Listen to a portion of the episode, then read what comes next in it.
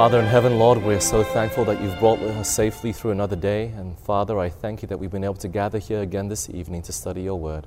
Especially as we open the book of Revelation, may you send your Holy Spirit once again to teach us, to guide us, and lead us into all truth, is our prayer this evening in Jesus' name. Amen. All right, we've been through the introduction, we've had a big overview on the Revelation and we've looked at Revelation chapter 1. Now, just to recap real quickly, what is the most important chapter in the whole book of Revelation? 12. Chapter 12. And the most important verses? 10 through 12. That's right. Good, good. Now, this evening we're going to be getting into the seven churches, and by God's grace, we're going to cover the whole of chapter 2, four churches altogether. So I'm going to need you to concentrate really intensely as we get into this this evening. Now, we're going to be looking at the seven churches, as I said already, and we're going to have an overview of these seven churches before we go into them. Now, we saw this timeline last night, and the seven churches are in Revelation chapter 2 and chapter 3, which are these two up here, the yellow bars. And they cover the period of AD 34 all the way to the second coming. And the exact same time period is covered by the seven seals. Revelation chapter 6. And so we can study in conjunction with the seven churches, the seven seals. And that's, that is exactly what we're going to be doing. So after we go through the seven churches, we'll look at the seven seals and interlay it, overlay it with the seven churches and see how they line up.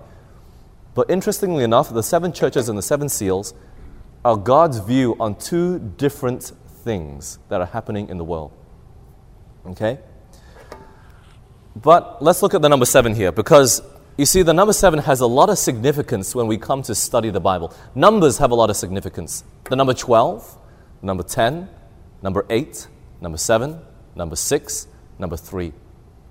Many others out there, but these are the ones that are mentioned in Revelation but the number seven especially. Now let's look at this.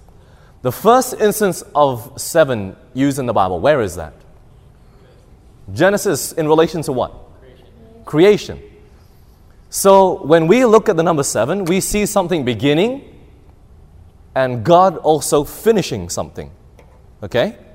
So this number seven, in relation to creation, God began and He finished the work of creating on the seventh day. Actually, he finished on the sixth, but seven was like the icing on the cake. And I guess to a certain extent, the seventh church is the icing on the cake. Or is it? You're laughing for a reason. I guess you know better, right? But hey, what does seven churches mean then? God is going to finish, but He's going to begin and He's going to finish His work in His church. And AD 34 was the time that it began. The actual church because before that, what was God's people? Where were they? In Israel, which is a church or what? It was a nation. So AD 34 was the beginning of God's true church, all the way up to the close of the second coming. Okay? Now, moving on. Here are the seven churches. Does anybody, I mean, if I were to put it back, does anybody actually know the seven churches in order? But you know the metals in order for Daniel 2, right? And the beasts of Daniel 7, Daniel 8, you know these. We should know the seven churches too, shouldn't we? But I find out that not many people know the order of the seven churches. Very interesting. So I want to challenge you to memorize these. Now, here's, for me, when I memorize, I like to look at patterns. Thyatira is in the middle, and between them is an S and a P, and then an S and a P again. Do you see that? Ephesus, Smyrna, Pergamos, so SP, Thyatira, and then you start S again. Sardis, Philadelphia, Laodicea. So it's a simple way of memorizing the seven churches.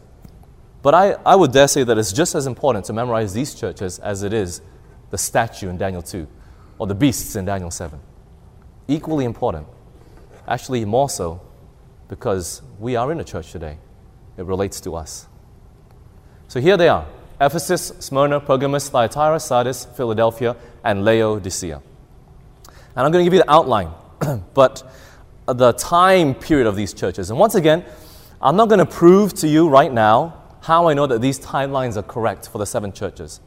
But as we go through the seven churches, you will see, and I'll make it apparent why I chose these dates. Okay? Ephesus begins in 34 AD, which is the ascension. Actually, rather, that's 31 AD, isn't it? 31 AD, all the way till 100 AD. 100 AD is an approximate date, it's not something that's exact. I say 100 because that's around the time period that the last apostle died, which was John. Now, I will make it more apparent later when we study the book, The Church Ephesus, why we chose that date. Next, Smyrna, from 100 AD to 323 AD. That's the church Smyrna. Next, Pergamus. Pergamus goes from 323 AD all the way to 538 AD. Now, what's the significant date of 538? I'm having a bit of hard hearing this evening because I've been a bit under the weather. So you need to speak up when I ask you a question. What's the significance of 538 AD?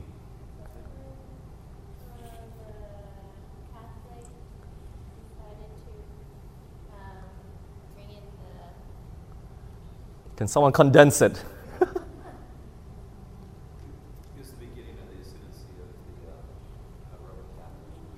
mm-hmm. Beginning of the papal supremacy. Church Thyatira goes from 538 to 1798. What happened in 1798? Two words deadly wound. That's what happened in 1798. Now, how do I know this is all correct? I will prove that to you when we go through the seven churches, okay? Next, Sardis goes from 1798 to 1833. You'd want to memorize the last few dates from 538 onwards because these dates are exact almost. And Philadelphia goes from 1833 to 1844.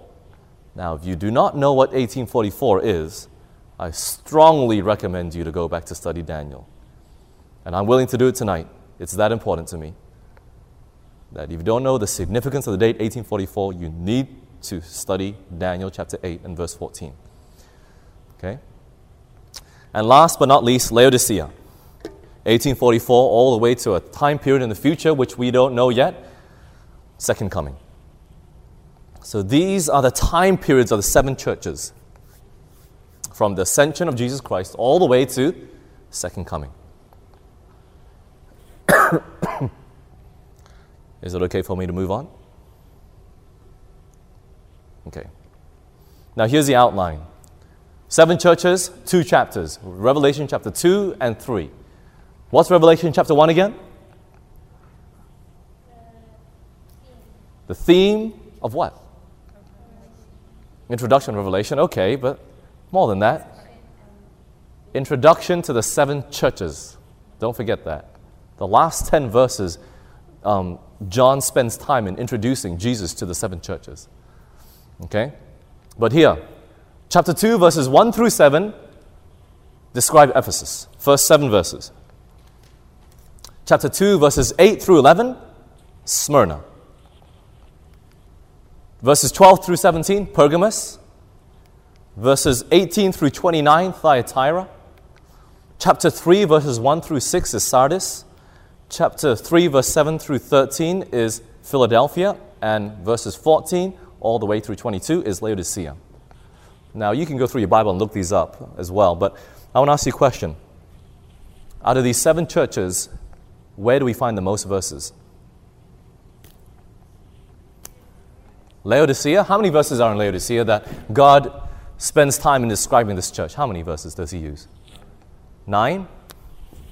Nine verses for Laodicea. Is that the most number of verses spent on one church? What is it? Thyatira. How many verses? 12 verses. The more verses God uses to spend on a particular church or a particular place, like if we find in Daniel chapter 2, description of the metals, three verses are spent on Babylon. It was quite important then. But then half a verse is spent on the chest, half a verse is spent on the thighs, a few more verses on the iron, a lot more on the iron and clay, and a few on the rock. Really, the emphasis of what God wants to look at us to look at in Daniel 2 was what? The legs and the feet. So obviously, clearly, if we look at this, the seven churches, when God spends more time on a particular church, you know that that is more important. And so we see here that Thyatira is probably the most important church that we need to understand. And then next to that is Laodicea. So we're going to be spending more time in Thyatira and Laodicea as well, especially Laodicea because it applies to our time.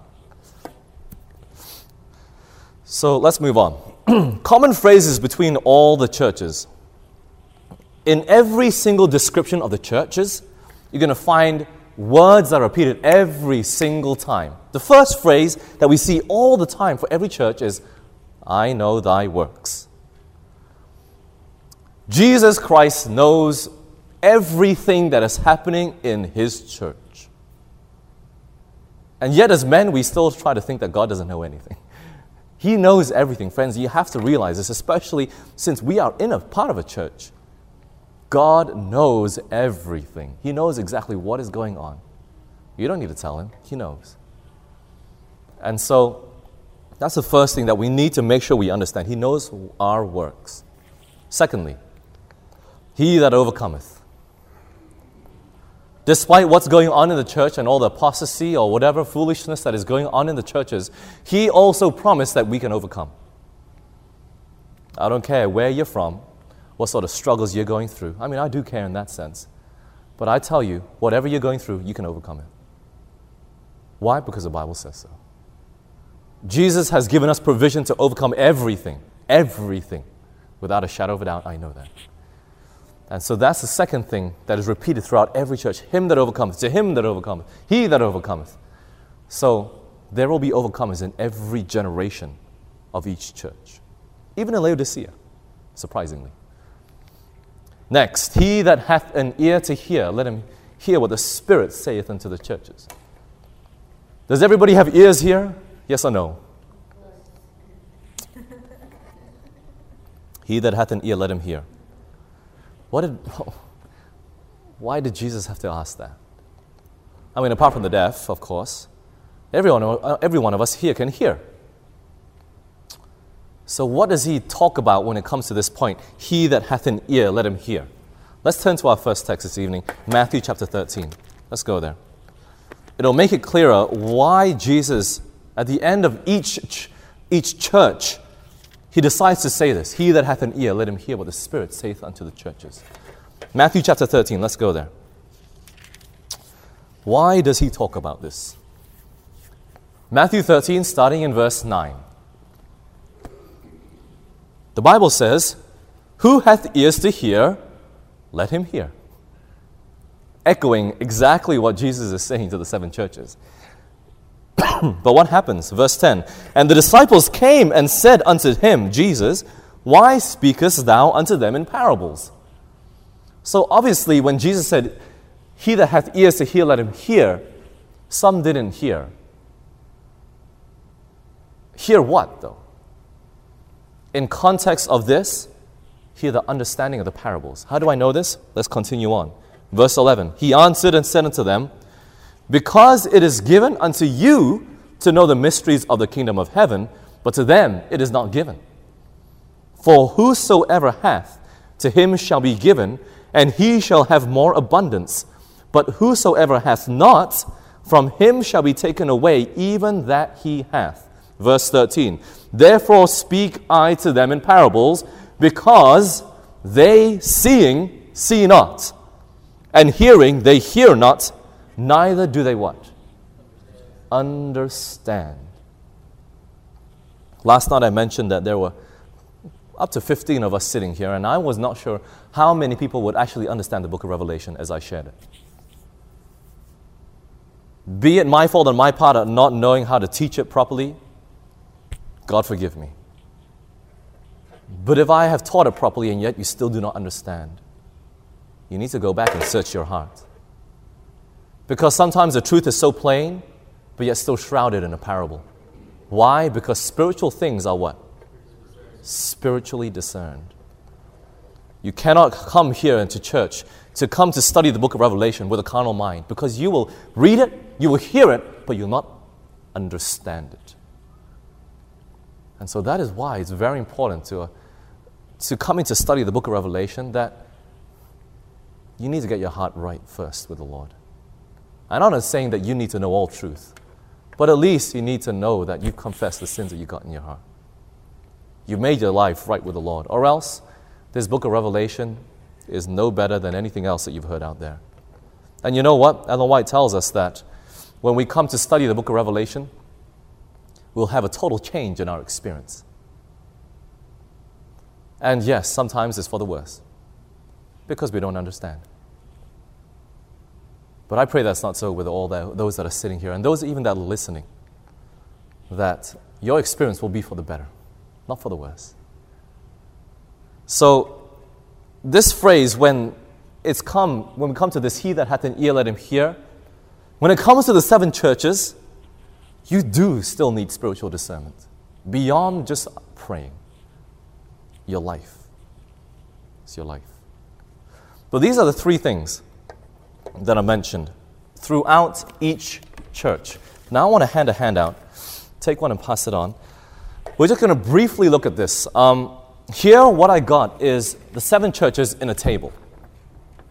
So on the left hand column, you see the seven churches listed down, and atop the, uh, uh, across the top, I've split it into five categories, five topics that we see listed here in how God describes his church. So, through every church, Jesus always introduces himself. It's always different. Secondly, he always has a commendation for each church, generally which I mean a praise. Thirdly, he has a rebuke. Fourth, a counsel. And fifth, he has a promise to every church. Now, just looking at this generally, what do you notice about this? Not in detail, but look at it big picture wise. What do you notice about this? What do you notice about these churches?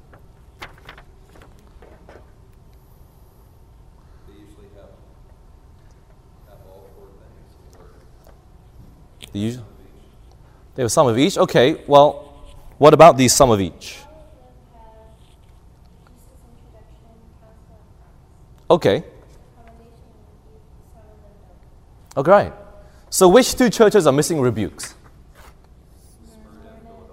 Smyrna and Philadelphia. You'll find that even within the churches, when we study this, okay, we'll, we'll come back to it as we build on this, but history, even within the churches, is going to repeat itself. Philadelphia's characteristics are almost exactly the same as Smyrna. Sardis is almost the same as Ephesus. Pergamos is almost the same as Laodicea. But the different thing about Laodicea, Laodicea what do you notice about it? No commendation. It's pretty sad, isn't it? That's the time we're living in. But hey, we can still overcome, amen? Especially that promise is relevant to us, I think. Um, I just gave you this table just to, to show you that, to make it clear. Okay?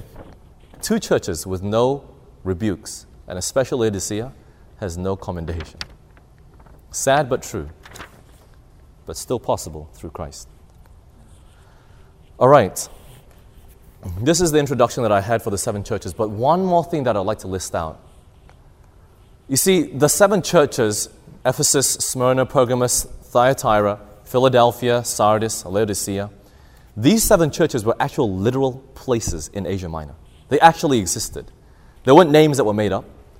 But one thing that I would like to show you here is what we call transferring of the covenants. What I mean by this is on one side we have literal local, on the other side we have worldwide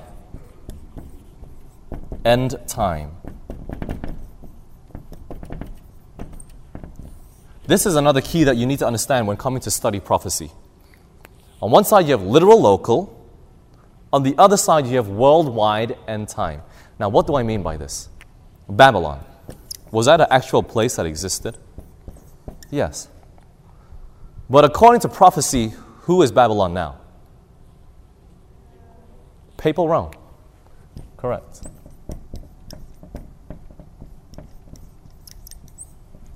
How about Israel?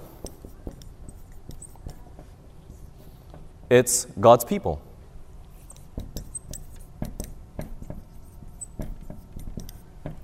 See, when it comes to studying prophecy, we have things that are literally, uh, literally in the past existed, but yet today, they don't exist. So, what we do is we transfer it over from the literal local to what? Worldwide end time and how it applies to us. And that's one way that we also have to interpret prophecy beyond just repeating and enlarging. Okay? And so when it comes to the churches, they, didn't, they don't literally exist today. Laodicea is not a place that you'd find here on this earth. But you've transferred it over, transferred it over to worldwide end time. And so that's how we find dual applications in some prophecies. Okay? It literally existed back then when, for example, when Nehemiah was building the wall and he was calling the people to come out of Babylon, to come back to help rebuild this wall. That was a literal event that happened. But yet, at the end time, we're going to be like Nehemiah, is calling people out of Babylon to come out to help build the wall, to fill the gap. There's a breach in the wall. Do you see that?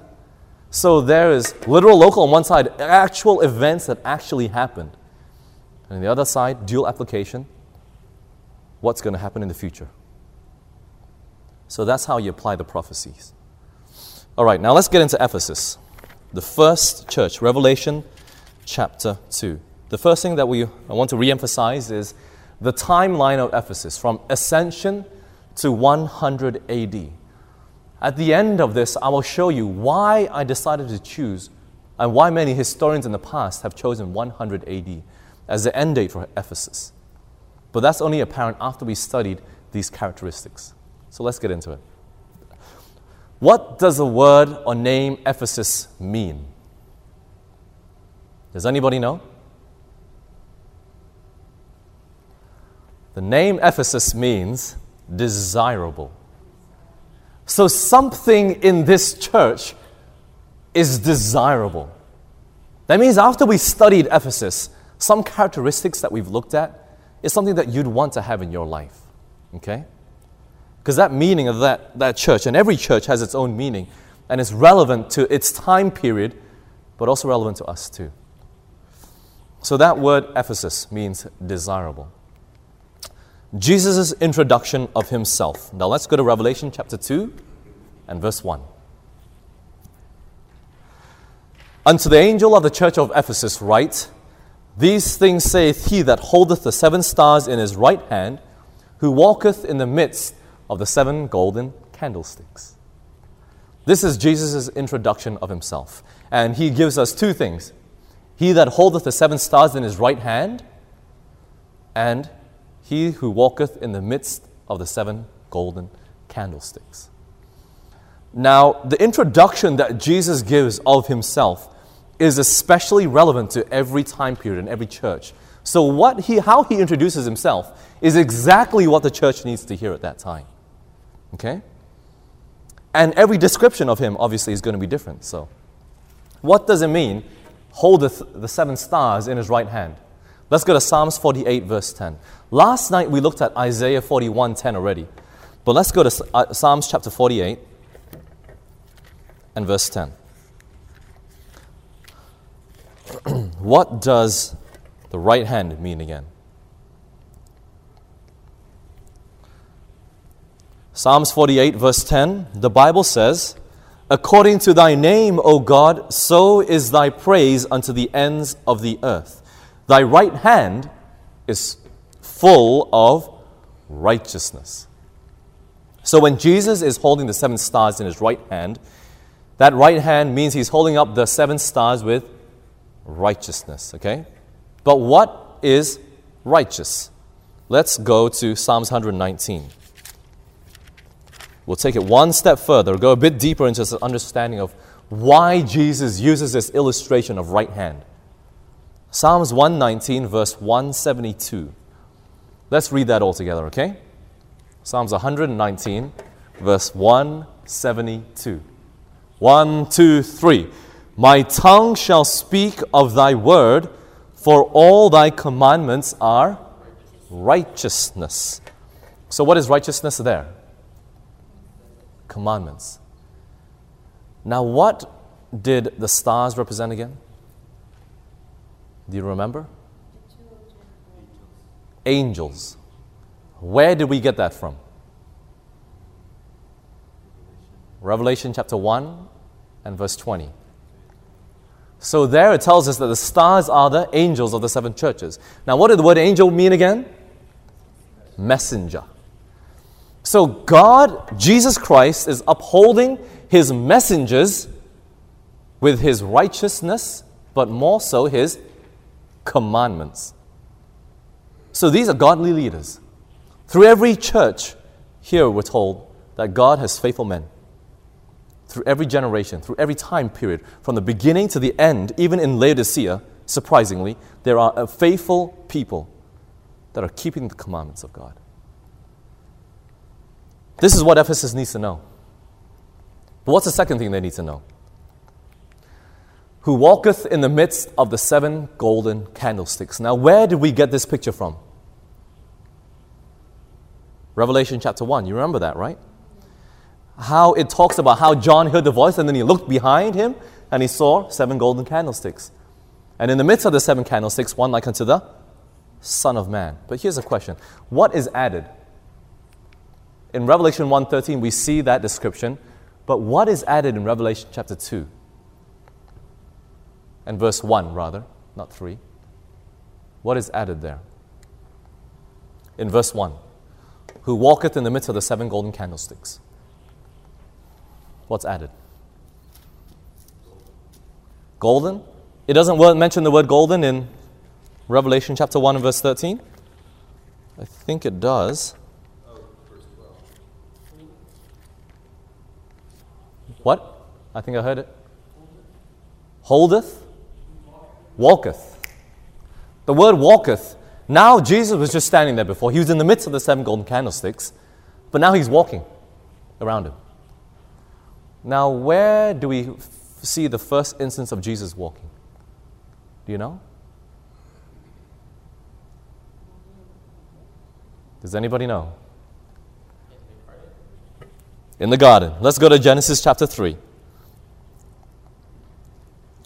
And before we read this verse, I mean, stay in this verse, okay? We're going to read this. But look, you need to have some pretty good imagination. But just bear with me, okay? Candlesticks. Jesus is in the midst of it, okay? What does this look like? A tree. The candlestick, if you haven't noticed, actually looks like a tree. Now keep this in mind because this is the promise that is going to be relevant to us at the end of Ephesus. Okay? But let's look at Ephesus, uh, Genesis chapter 3 and verse 8. Genesis 3, verse 8. The Bible says, and they heard the voice of the Lord God walking in the garden in the cool of the day. Now, when was this? What, what event had already transpired? The fall. They've already eaten the fruit, the sin. Okay? But what is the reason why Adam and Eve were actually hiding? It wasn't because of sin. What was it because of? They were ashamed, they were naked, they were guilty. So the thing that really caused them to hide and caused Jesus to walk through to seek them was because of guilt. So somehow in this church there is some guilt going on. And Jesus tells us, Look, I'm walking, walking amongst you. I know exactly what is going on, and I'm searching you out. But yet, we, like Adam and Eve, many times forget that God knows everything and we just try to hide. But something is in Ephesus is happening that God is seeking them out. Okay, now let's go to verse 2. Revelation chapter 2 and verse 2. The Bible says, I know thy works. See that phrase there? And thy labor and thy patience, and how thou canst not bear them which are evil. And thou hast tried them which say they are apostles and are not, and hast found them liars. My, these are people of zealous. Jesus commends them, verse 3 even, and has borne and has patience, and for my name's sake has labored and has not fainted.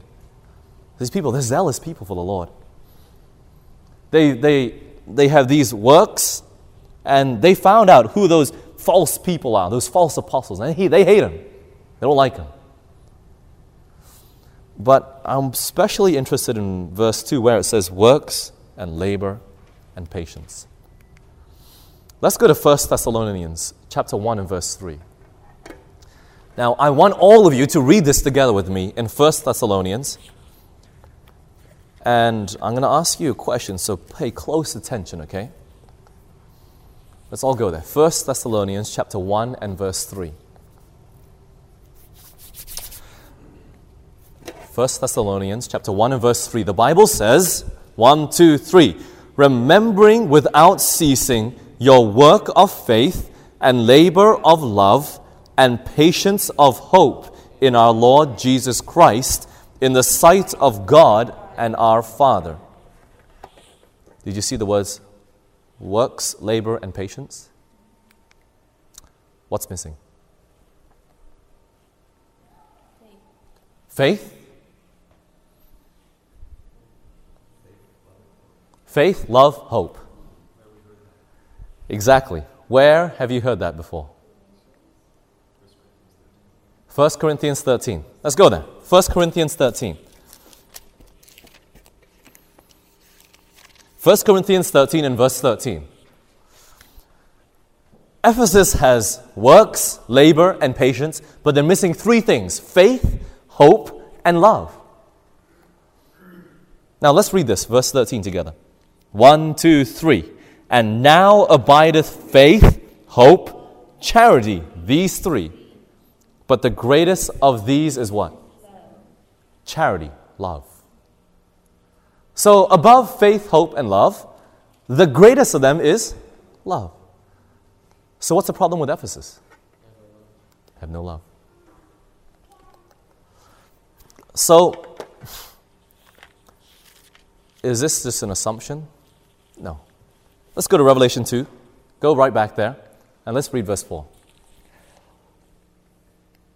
Nevertheless, I have somewhat against thee, because thou hast left thy first love. You see, although Ephesus has a problem, Jesus uses the sandwich principle. He starts off with good, he gives them the rebuke, and he ends it with good too. But he addressed their problem right from the beginning. The problem with Ephesus they lost their first love. Why? Now, this is the reason how we get our, our date 100 AD. You see, the problem here was this was the beginning of the apostolic church. This was the beginning of the growth of God's church, where thousands were added in a day. And people were being converted and added to the church daily. The numbers increased. And the apostles had to knock out and, and establish their doctrines and beliefs on the Bible. And so there was a lot of heresy going on, a lot of heretics. And so there was a lot of fighting. And even in verse 2, we see these people, they say what? Um, and I know how thou canst not bear them which are evil, and thou hast tried them which say they're apostles and are, and are not, and hast found them liars. So these people are good works. The problem? They got so caught up with fighting error, they forgot about love. But you see, the word Ephesus means desirable. And so it is important that we fight error. More so than back then, because they got more winds of doctrine today than they had back then. And how much more do we need to be like John to understand the truth, the distinction between truth and error? But, you know, we can't even spend an hour in our Bibles nowadays. It's too much. The pioneers spent 10 hours a day on their Bibles. Sometimes whole nights they prayed over it. But it's not enough to just fight error. You got to love the Lord. You need to love the Lord. So that was Ephesus' problem. It's fighting, fighting, fighting, forgot all about love to God. But let's go on. Why don't they have love? Fighting against the Nicolaitans. Verse 6. But this thou hast, that thou hatedst, hatest the deeds of the Nicolaitans, which I also hate. Now, what is the meaning of the word Nicolaitan? It simply means heretic or victorious over the people. So clearly, there were heretics out there that they had to deal with in establishing the, the church at the beginning. And so that's how they lost their first love. But if we read verse 5, it says, When they lost their first love, we read verse 5, it says, Remember therefore from whence thou art fallen, and repent, and do the first works, or else I will come unto thee quickly, and will remove thy candlestick out of his place, except thou repent. Now, what happens? What's going to happen if they don't repent? What did verse 5 say? Remove the candlestick. The candlestick will be removed. But what does candlestick represent in the Bible? Let's go to Matthew. The candlestick certainly represents church. But we know that in a greater application, the church will not be removed because Ephesus is there to stay. But more on a personal level, what does that candlestick represent? Let's go to Revelation, uh, Matthew 5, verse 14 and 15. Removal of the candlestick, but what about this? The Bible says, Matthew chapter 5 and verse 14, Ye are the light of the world. A city that is set on a hill cannot be hid. Neither do men light a candle and put it under a bushel, but on a candlestick, and it giveth light unto all that are in the house. So if you remove the candlestick, what's going to happen? No light. What does light represent in the Bible? Thy word. Psalms 119, verse 105. Thy word is a lamp unto my feet and a light unto my path.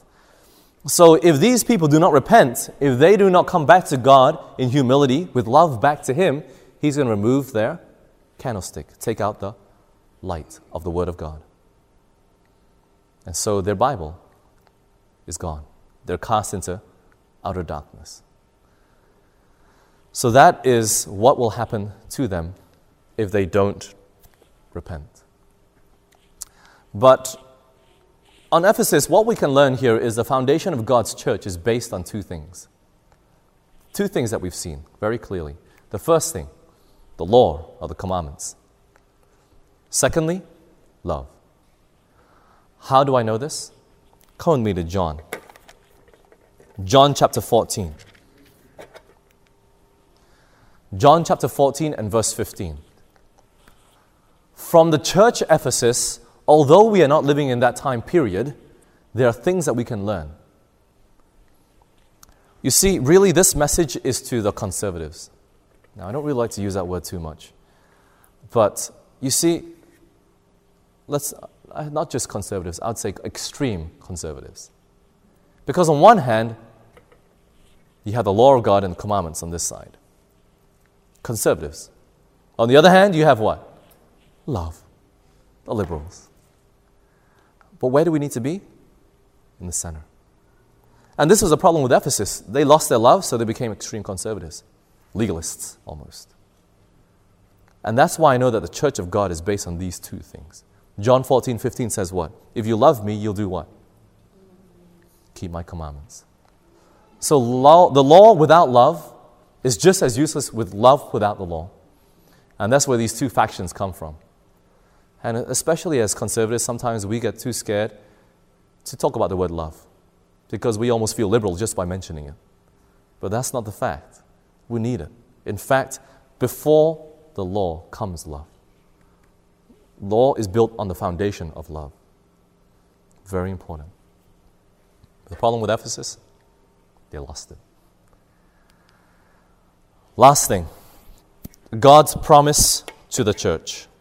Let's go back to Revelation chapter 2 and verse 7. This is God's promise to the church. He says, He that hath an ear, let him hear what the Spirit saith unto the churches. To him that overcometh, overcome what? Mm-mm. What do they have to overcome in the church Ephesus? Their lack of love. The problem with Ephesus is they didn't have love. So if you overcome your problem of lack of love, this is what I'm going to do. I'll give to him to eat of the tree of life, which is in the midst of the paradise of God. This is exactly the promise they need to hear. Why? Because at the beginning they lost their love because of guilt, because of fighting the error too much. They got so involved with that that they lost their love for God. A basic application could be this What happened to Adam and Eve in the beginning? They lost their love for God. But more so, why did they give this promise? You see, it's in the midst of the what? Paradise. What's another word for paradise? Eden. If you look up the word Eden and get its meaning, it simply means paradise. That's it. Paradise means Eden. And so, really, this promise that is given to the church Ephesus, God is forecasting all the way past beyond the millennium. He says, Look, if you overcome your lack of love, I've gone beyond all the churches, beyond all their time frame, and saying, Look, you're going to be eating the tree of life in earth made new, beyond the millennium, where Eden will be much better than it was when it first was created. If you can overcome your lack of love. How important is that? Love? It's the first issue that God had to, deal with in His church. And dare I say, sometimes history is certainly repeating itself. We're told many times through inspiration that we should never speak the truth without love because it cuts, but people know that you don't care. And we have too many people out there that love to preach, but they don't like the people. They hate the sin just as much as the sinner, or the sinner as much as the sin. But that's not the case. We all sinners. But yet still God loves us. And that's a lesson that we need to learn when we come to the church Ephesus. Now, uh, let's take a break now for 10 minutes, and then we're going to go into the next three churches, okay? Um, it'll be a bit longer, but we've only been going for 45 minutes at the moment. So we'll take a break now. But before we break, are there any questions in regard to this first church? No? It's been pretty clear?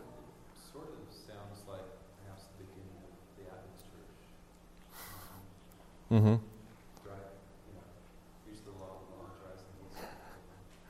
Definitely. History is repeating itself, certainly. And we're certainly no different from the past. Well, let's bow our heads for a word of prayer, and then we'll come back in 10 minutes. Let's kneel. Father in heaven, Lord, we're so thankful for your word.